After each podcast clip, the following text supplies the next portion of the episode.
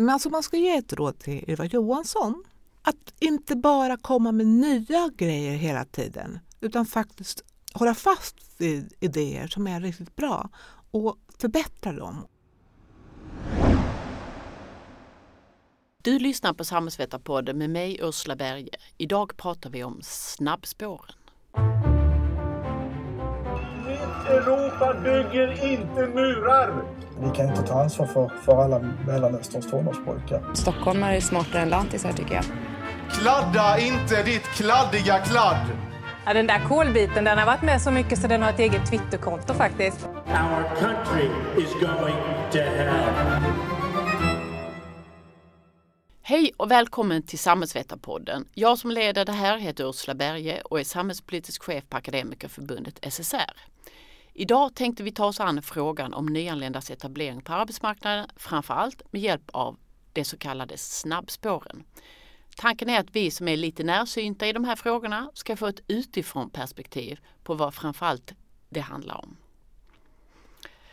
Om det pratar vi med Annika Hamrud som är journalist och författare och som nyligen skrivit en rapport om snabbspåren som heter Snabbspår in i arbetslivet? Frågetecken.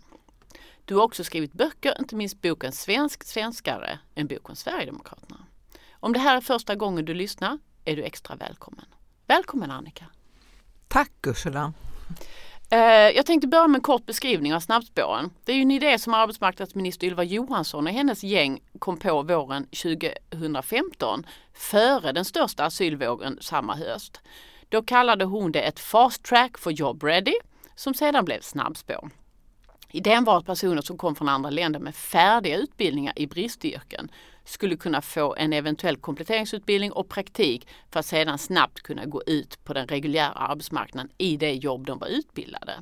Och det skulle ske genom överenskommelser mellan parterna på arbetsmarknaden, alltså fack och arbetsgivare.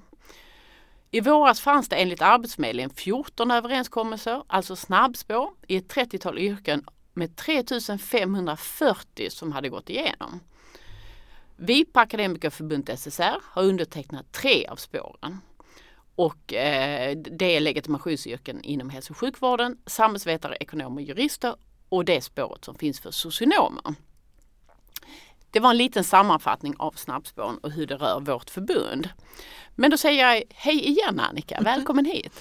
Mm, hej och eh, det är jättekul att vara här. Jag tänkte först bara berätta för lyssnarna varför jag läspar idag och det är för att jag har tandställning. Så ja. Jag hoppas det ska vara okej okay ändå att lyssna på mig. Vi som har hört dig förut vet att du normalt inte läspar. Nej, så här. Precis. Men, men vi är glada för att du är här. Mm. Eh, Annika, kan du berätta vad du tänkte och visste om snabbspåren innan du började med det här projektet? För mig var det ju någonting spännande eftersom det, var, det kom mycket...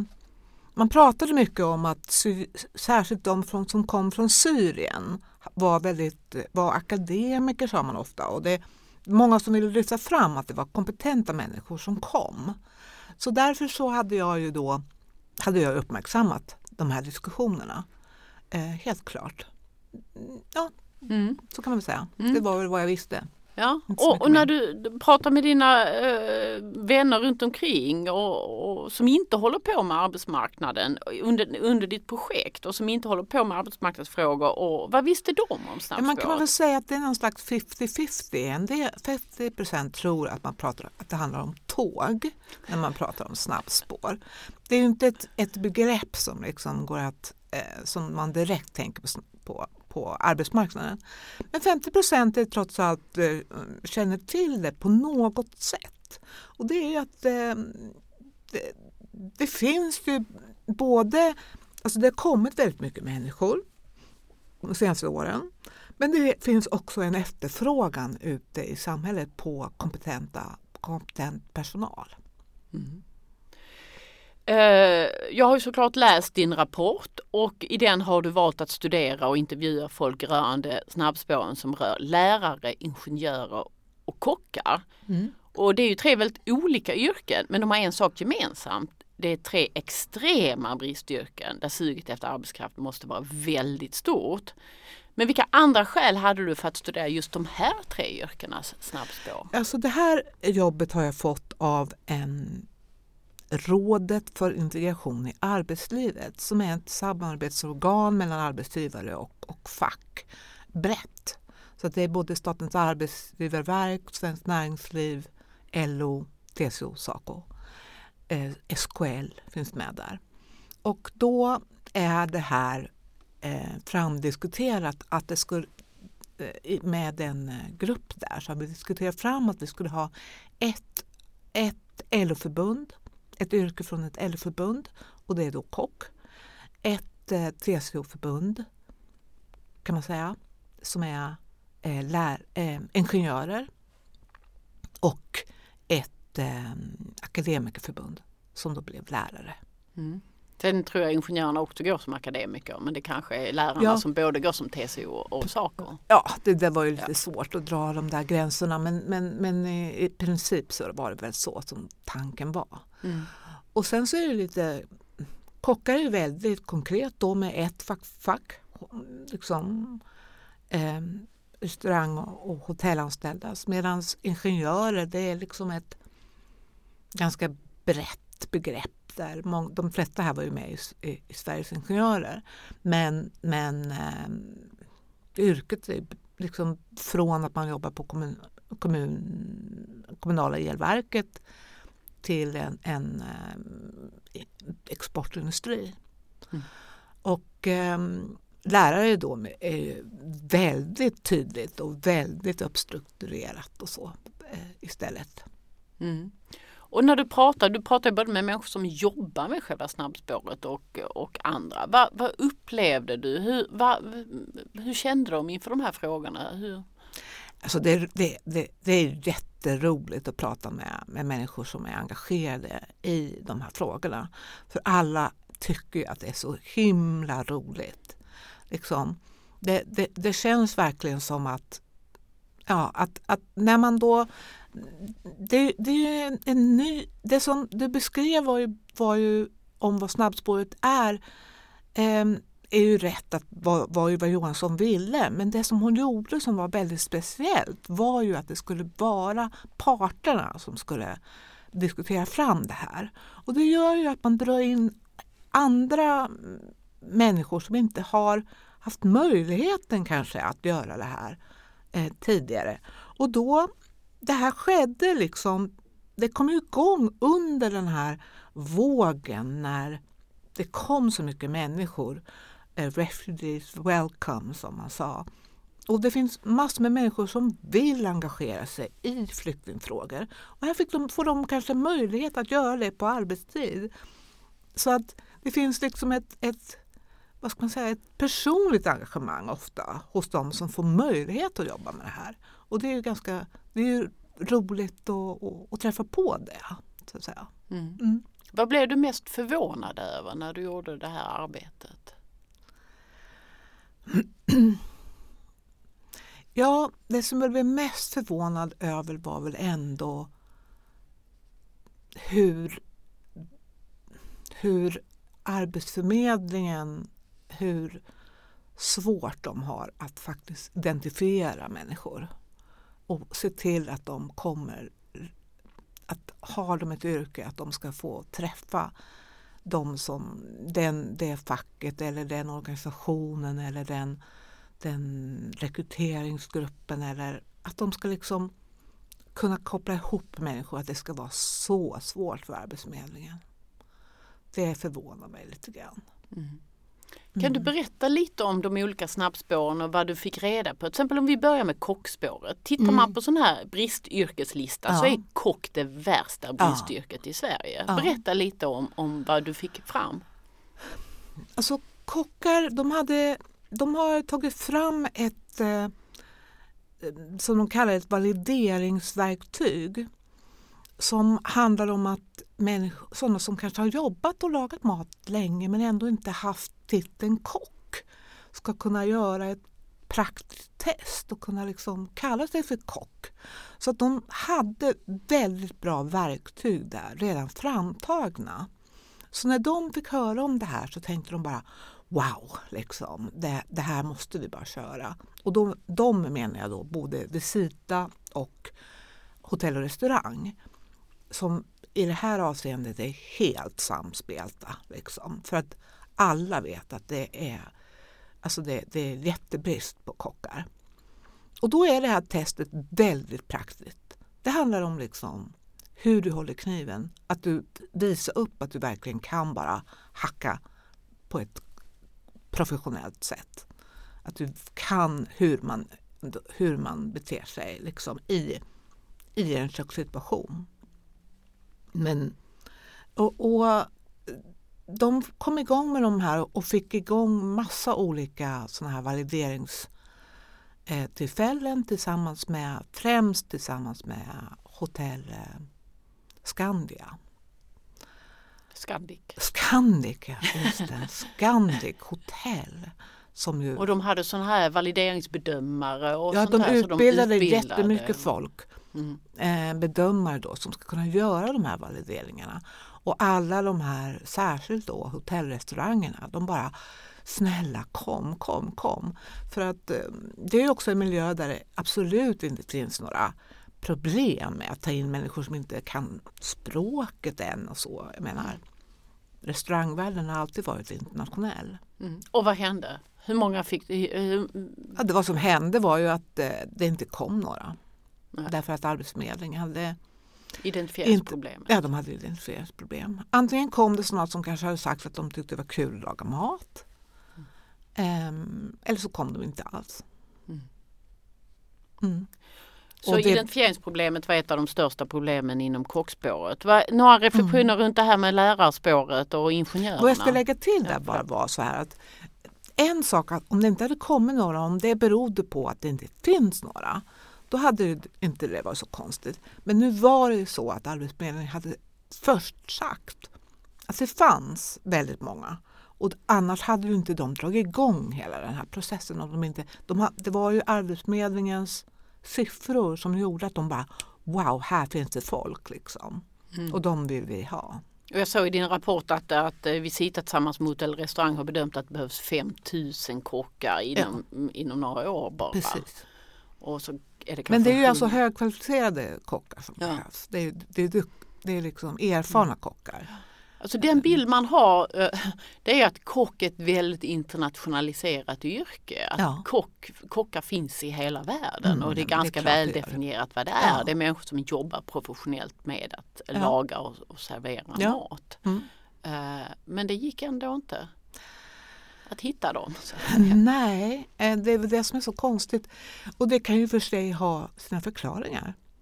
Det kan ju vara så att de har redan fått jobb. Mm. De är redan borta ur systemet. Men Arbetsförmedlingen hann ju inte plocka dem innan de hade fått jobb på en pizzeria. Liksom. Mm. Ganska många av dem. Mm. Och vad, vad gör du för reflektioner? Om vi till exempel tar lärarspåret som du beskriver i rapporten som det som i någon mening har funkat bäst. Men som du också beskriver beror mycket på att det fanns något som heter U L V tidigare. Ja. Att det fanns en institutioner och struktur redan. Ja, alltså det har man ju jobbat med tidigare. Så det är ju inte ett arbete som startade från scratch. Utan det är ju, man har ju arbetat med det här tidigare att eh, validera och eh, ge vidareutbildning till lärare. Vad man nu gjorde som var helt eh, unikt var att man startade en, eller man har, det fortsätter ju, man har startat en halvårslång utbildning eh, på arabiska för att möjliggöra mm, diskussioner på en annan nivå än man kan ha. Alltså diskussioner om pedagogik, hur man förhåller sig till studenter, om läroplan och sådana saker i ett tidigt skede. Eh, så att man inte ska behöva vänta tills man är på den nivån, till att alla i klassen är på den nivån i svenska. Och det här är ju då högutbildade människor och, och som jag har förstått det så, så uppskattas det här otroligt mycket. Särskilt så stärker det självförtroendet under en tid som man annars ofta kanske förlorar självförtroendet. Den där tiden när man bara sitter och väntar eller går och hat, tycker att man Harvar, harvar sig fram på S F I. Mm. Och det, det verkar ha varit väldigt framgångsrikt. Sen vet vi inte i slutändan hur många som kommer att eh, komma ut som lärare Mm. Men entusiasmen, den går, går inte att ta fel på. Liksom. Mm. Absolut. Eh, många som har kan väldigt snabbt kommit in på den här utbildningen och förhoppningsvis kommer det att komma ut eh, som lärare eh, på, på alla nivåer. Särskilt gymnasiet och så. Det är lite ja. intressant. När jag läste din rapport, för att de snabbspår vi har tecknat mm. har ju varit syftet att man ska bli klar på ett år mm. med en trettio högskolepoäng, kompletteringsutbildning och sen praktik. Ja. Men en du intervjuar i den här rapporten säger att det jobbiga här med, med snabbspår för lärare, det är att det inte är snabbt. Nej. Och att det blir lite falsk varudeklaration. Ja, det är det ju. Det är det ju. Det här är bara, det, för lärarna så är det bara en snabbhet att komma igång mm. med vidareutbildningen. Man är inte färdig på ett år. Nej, nej. Alltså det, det, väldigt många måste komplettera sin, eh, sina studier. Ska du, är, du, är du historielärare från Syrien och ska undervisa i historia i Sverige, så måste du läsa in den svenska historien först. Eh, är du mattelärare kanske du inte behöver läsa in någonting. Så det är ju väldigt stor skillnad. Det mm. beror ju helt på vad, vilket mm. ämne du undervisar i. Mm. Mm. Precis. Om du bara som en, om vi gör dig återigen till en utifrån betraktare. Vad tycker du verkar vara styrkorna och svagheten i snabbspåren? Om man tänker att vi sitter om tio år och tittar på snabbspåren. Vad var, vad var det bästa eller vad var det sämsta med dem? Det bästa tycker jag är att man har, försökt, att man har engagerat andra aktörer i samhället för att, för att försöka eh, jobba med den här delen av integrationen. Att det är ett enormt stort problem i Sverige att folk sitt, inte kommer ut på arbetsmarknaden. Det tar för lång tid. Och det är kanske så att det, man, måste, man, man måste engagera större delar av samhället i det här arbetet. Och det tycker jag är det bästa med det. Det sämsta kanske är att, man, att allt för många ändå har, sett, har återigen sett det hela som en möjlighet att söka pengar för att driva ett projekt. Ehm, och att det inte har kommit ut så mycket av det i de fallen. Att man, man, man gör inte så mycket. När, när det här pengarna från... Man fastnar i ett ansökningsförfarande och sen får man inte de här pengarna så, så blir det ingenting. Liksom. Och det är ju alltid tråkigt. Mm. Mm. Du nämnde, jag tänkte gå tillbaka till det här med, med lärarspåret. Jag som är engagerad för förbundets räkning i flera snabbspår kan ja. konstatera att just språkfrågan är en sak som ständigt kommer upp som ett hinder. Mm.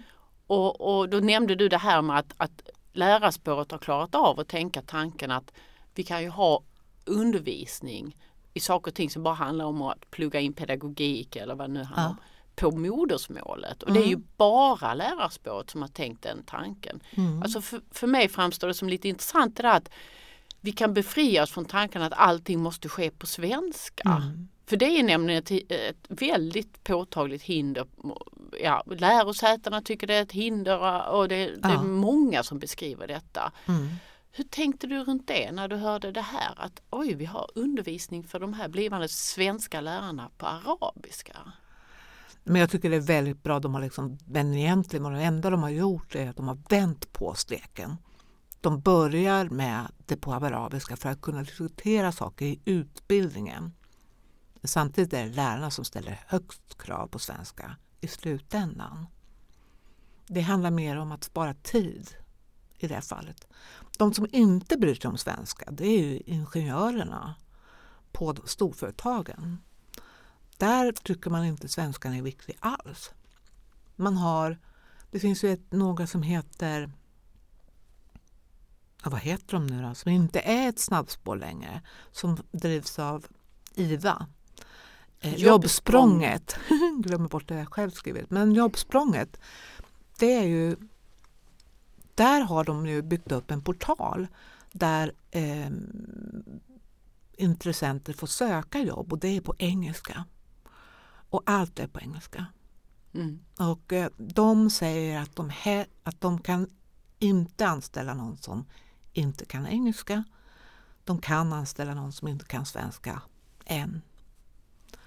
Eh, så att det, det är ju, arbetsmarknaden ser ju väldigt olika ut på det viset. Mm. Men jag tänker den politiska debatten handlar så mycket om svenska, svenska, svenska, svenska. Mm. Ser du någonting som händer här i att Sverige blir ett mer multilingualt samhälle på något sätt? Ser... Jag uppfattar det lilla som, jag menar det är inte så, så många intervjuer jag har gjort, men jag tror att det finns skillnader runt, om man ser geografiskt också i Sverige. I Stockholm så, så är det vanligare alltså att att man kräver engelska, men att du kan komma undan eh, utan svenska. Medan i, i mindre städer så ställs det fortfarande höga krav på svenska.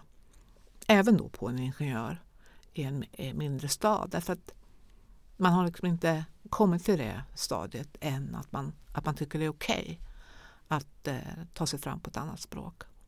Mm. Jag tycker ju personligen, och det är min personligen, så tycker jag att man hakar upp sig för mycket på svenska. Och att man ofta hakar upp sig på uttal eh, istället för att lyssna nogare. I, eh, det, kan, det finns ju människor som pratar perfekt, men med en, en stark brytning. Och där, är, där ligger vi lite dåligt till i Sverige, att liksom vänja oss vid att människor pratar på olika sätt. Mm. Men det är min personliga uppfattning, det är ingenting som står i den här rapporten. Nej. Nej, men, vi men jag tror att det kan vara bra att prata om sådana saker. Om, eh, liksom så här, vad är det som gör att, det, att eh, en del personer inte får jobb trots, eh, trots att liksom ingen vill diskriminera. Mm. Ibland kanske det kan handla om, och på, bland lärarna så pratar de om sådana saker. De pratar om att eh, det där är en ledningsfråga. Väldigt mycket på, hos rektor. Liksom. Det gäller att, eh, att, eh, att ledningen stöttar den personal som kanske har. Eller ser till då att då tar man in en logoped. Liksom, man, lös, man ska lösa, man måste vara lösningsinriktad. Liksom. Mm. För jag tänker, om man tänker lite utanför snabbspåren och tänker vad de kan leda till i, i det långa loppet, så tänker jag på att det utmanar ju en del väldigt liksom, ska jag säga, fördomar eller traditionella föreställningar om Sverige. Att ett, man måste kunna svenska. Två, det här med att de som kommer till Sverige är ja, i vanföreställningarna analfabeter allihop. Mm. Vilket ju också är i en debatt man ständigt hör ja, att de är så fruktansvärt ja. lågutbildade ja. när snabbspåren ja. egentligen riktar sig till, till alla de där andra som är mm. väldigt, mm. väldigt välutbildade. Mm. Och, och, och, och det tredje är ju själva föreställningen om att de här behövs på svensk arbetsmarknad. Mm. Vi kan inte skapa tillräckligt många nya i arbetskraften bara genom att våra, de barn vi föder själva kan tillföras arbetskraften. Utan de här behövs. Att det är, om man tänker på, på lång sikt, att öppna upp för sådana här tankar om ett förändrat syn på Sverige. Mm. Nej, men alltså, det som gör en ledsen är ju just Arbetsförmedlingens oförmåga att hitta personer. Jag menar, det är en stor brist på ingenjörer i V A-ingenjörer, alltså vatten och avlopp i Sverige. Jag menar, det finns... Rimligen kommer det etthundrasextiotre tusen människor, så måste rimligen några av dem ha jobbat med vatten och avlopp i sin hemstad. Det, fin- det är yrken som finns över hela världen. Men då har man inte liksom satsat riktigt på sina handläggare att de ska kunna identifiera vad, vad det är för någonting. Att vara en V A-ingenjör eller en elingenjör eller sådana saker som. Och det, det tycker jag är synd. Det tycker jag är synd. För, det, för där mm. det skulle man kunna göra mycket bättre. Mm. Och där kan ju i alla fall kan man ju tänka sig att, att Arbetsförmedlingens arbetssätt måste förbättras. Men, mm. men det är kanske ett systemfel i hela samhället där vi på olika sätt har varit dåliga på att identifiera dem. Att det att det inte funkar på Migrationsverket, att det inte funkar på Universitets- och högskolerådet, Statistiska centralbyråns kategorier som är det enda Arbetsförmedlingen baserade på, mm. är kanske inte gjorda för det här nya arbetslivet. Hur tänker du runt det? Nej, men jag tycker det ligger mycket i det. Jag, jag fick känslan av att ingen jag pratar om med vet vad B A-ingenjör heter på engelska till exempel. Att vi verkligen inte har varit särskilt intresserade av att ta reda på.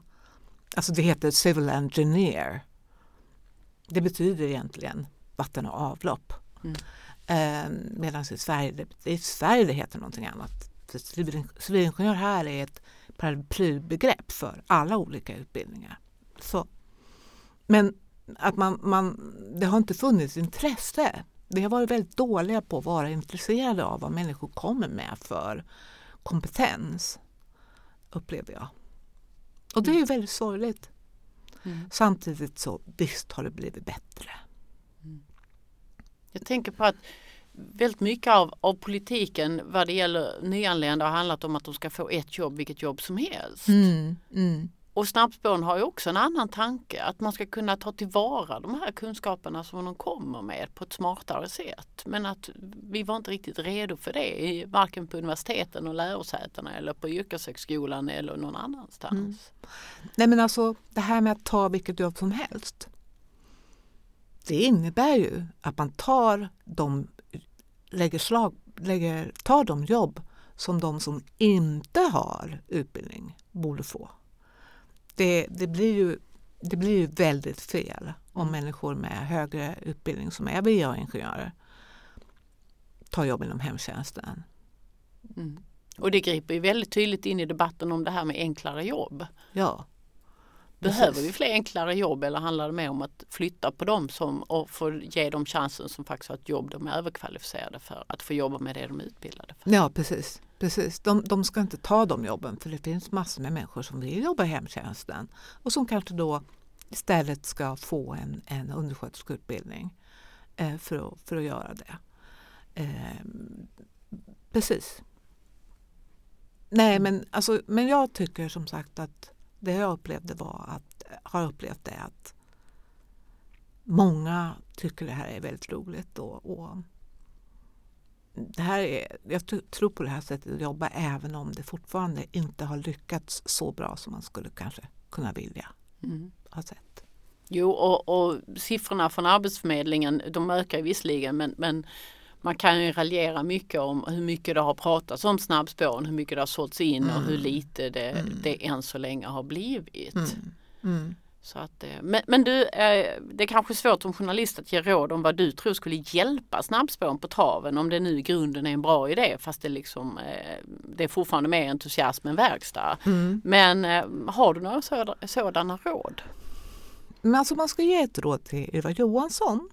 Det tycker jag. Mm, då tycker jag det. Att inte bara komma med nya grejer hela tiden, utan faktiskt hålla fast vid idéer som är riktigt bra och förbättra dem, och inte komma med nya andra saker och börja prata om något annat. Utan håll fast vid den här idén. Den är bra, och upprepa budskapet istället för att gå vidare hela tiden. För jag tror att, att, att vi, vi måste kämpa. Det här är liksom en kulturförändring som kräver att vi, vi håller fast vid den och, och, och, ja, och jobbar lite längre med det. Mm. Och vilket råd ska du ge till oss som parter, arbetsgivarorganisationer och vi som fack som, som har tecknat de här överenskommelserna? Ja, men kanske lite grann samma sak där. Om det inte gick bra första gången, försök en gång till. Um, för jag vet till exempel socionomer, det har ju varit svårt. Och um, där handlar det väl om att man, man kanske måste släppa den här idén om att det ska finnas människor som har titeln socionom som kommer. Och försöka hitta människor istället med erfarenhet som påminner om det som vi kallar för socionom mm. i Sverige. Mm. Eh, för det är ju, det kanske är någonting väldigt svenskt. Ja, det är socionom-titeln är väldigt, kanske, kanske inte svensk men väldigt nordisk. Ja. Men den är absolut inte något som någon i, i, i Syrien känner igen sig. Nej. Ännu mindre de här kategorierna som S C B håller på med som heter biståndsbedömare, kart eller socialsekreterare. Mm. Det heter ingen i Syrien. Eller ingen känner igen det som, som det yrke man har arbetat med. Och vad skulle jag för, för råd till Arbetsförmedlingen och kanske andra statliga myndigheter som, som har ansvar att jobba med de här frågorna? Ja, jag tycker att de ska, de måste verkligen lägga fokus på att eh, ta reda på vad människor kan på riktigt. Inte bara frågor om vad skulle du vilja göra och sådana snälla frågor, utan ta reda på vad de verkligen kan. Och kanske skicka dem på validering om de säger snabbt. Om de säger att de eh, kan laga mat eller så, skicka dem snabbt på validering. Ta reda på om de är kock. Om det är en kock eller om det bara är någon som tycker det är kul att laga mat. Jag har en sån här vision om, om mottagandet av nyanlända, att samma dag som man sitter med Migrationsverket och får hela sin identitet och bakgrund kartlagd, mm. så sitter det en person bredvid och kartlägger hela kompetensen. Mm. Dag mm. ett i Sverige. Mm. Att det är precis lika mm. viktigt som att få reda på din bakgrund som underlag för din asylansökan. Mm. Mm. Att det skulle komma då. Mm. Jag har träffat människor som har varit här i fyra, fem år som vi nu intervjuar ett projekt vi har. Ja. Så säger att det här är den bästa dagen i mitt liv. För det är första gången någon frågar mig om vad jag kan. Mm. Jag tänker att de har varit här i flera, flera år. Det var en utbildad socionom eller utbildad i socialt arbete. En masterutbildad i socialt arbete som körde taxi. Det, det är sånt som man bara inte vill höra. Man blir ju ledsen alltså. Man blir ledsen när man hör det. Och det är väl där som man tänker... Som de flesta här, vi undrar ju då vad Arbetsförmedlingen håller på med, för det låter ju som någonting som de borde vara deras arbetsuppgift. Jag tror ju också att man, man ska komplettera med, alltså det är väldigt bra med sådana här frivilliga projekt också. Alltså där människor som, som, som eh, ingenjörer till exempel, de har sådana där kaféer där de liksom träffa sådana som bara bjuder in an- ingenjörer som kommer för att dela med sig av sina nätverk. Mm. För det är ju ofta nätverken man behöver. Alltså. Mm. Mötesplatser, Mötesplatser, mentorskapsprogram. mentorskap. Mm. Och just det, bara dela med dig av dina nätverk till de som är nyanlända. Mm. Det, det, det är väldigt viktigt. För mer än något annat så är det ju det de saknar. De ja. saknar ofta inte utbildning, de saknar absolut Nej. väldigt sällan yrkeserfarenhet. Men de har inte nätverk Nej. och de har inte yrkeserfarenhet i Sverige. Nej. Och då är det det och, man behöver. Och, och det tror jag att man... Eh, det tror jag att man kan dela med sig i en slags frivillighet. Som ungefär som sådana här språkcaféer och sånt. Med integrationsprojekt, de här som man bjuder hem och äter middag med folk. Alltså de där, man kan ha socionomträff, man kan ha samhällsvetarträff, ekonomträff, mm. alltså sådana saker. Därför att det är ganska kul också. Det är mm. kul att träffa människor och prata, så att sånt tror jag på. Mm. Det här klassiska uttrycket... Eh, Alla kan inte, vi kan inte göra allt, men alla kan göra något. Mm. Oavsett vad. Ja, precis. Tusen tack, Annika. Tack själv för att jag fick komma. Det var allt från Samhällsvetarpodden den här veckan. Du hör oss igen om lite drygt två veckor, för vi tar lite höstlov. Samhällsvetarpodden fångar upp stora samhällspolitiska frågor. Prenumerera gärna på oss på de ställen där du brukar hitta dina podcasts. Och glöm inte att betygsätta och kommentera. Samhällsvetarpodden görs av Akademikerförbundet S S R, Sveriges ledande samhällsvetarförbund.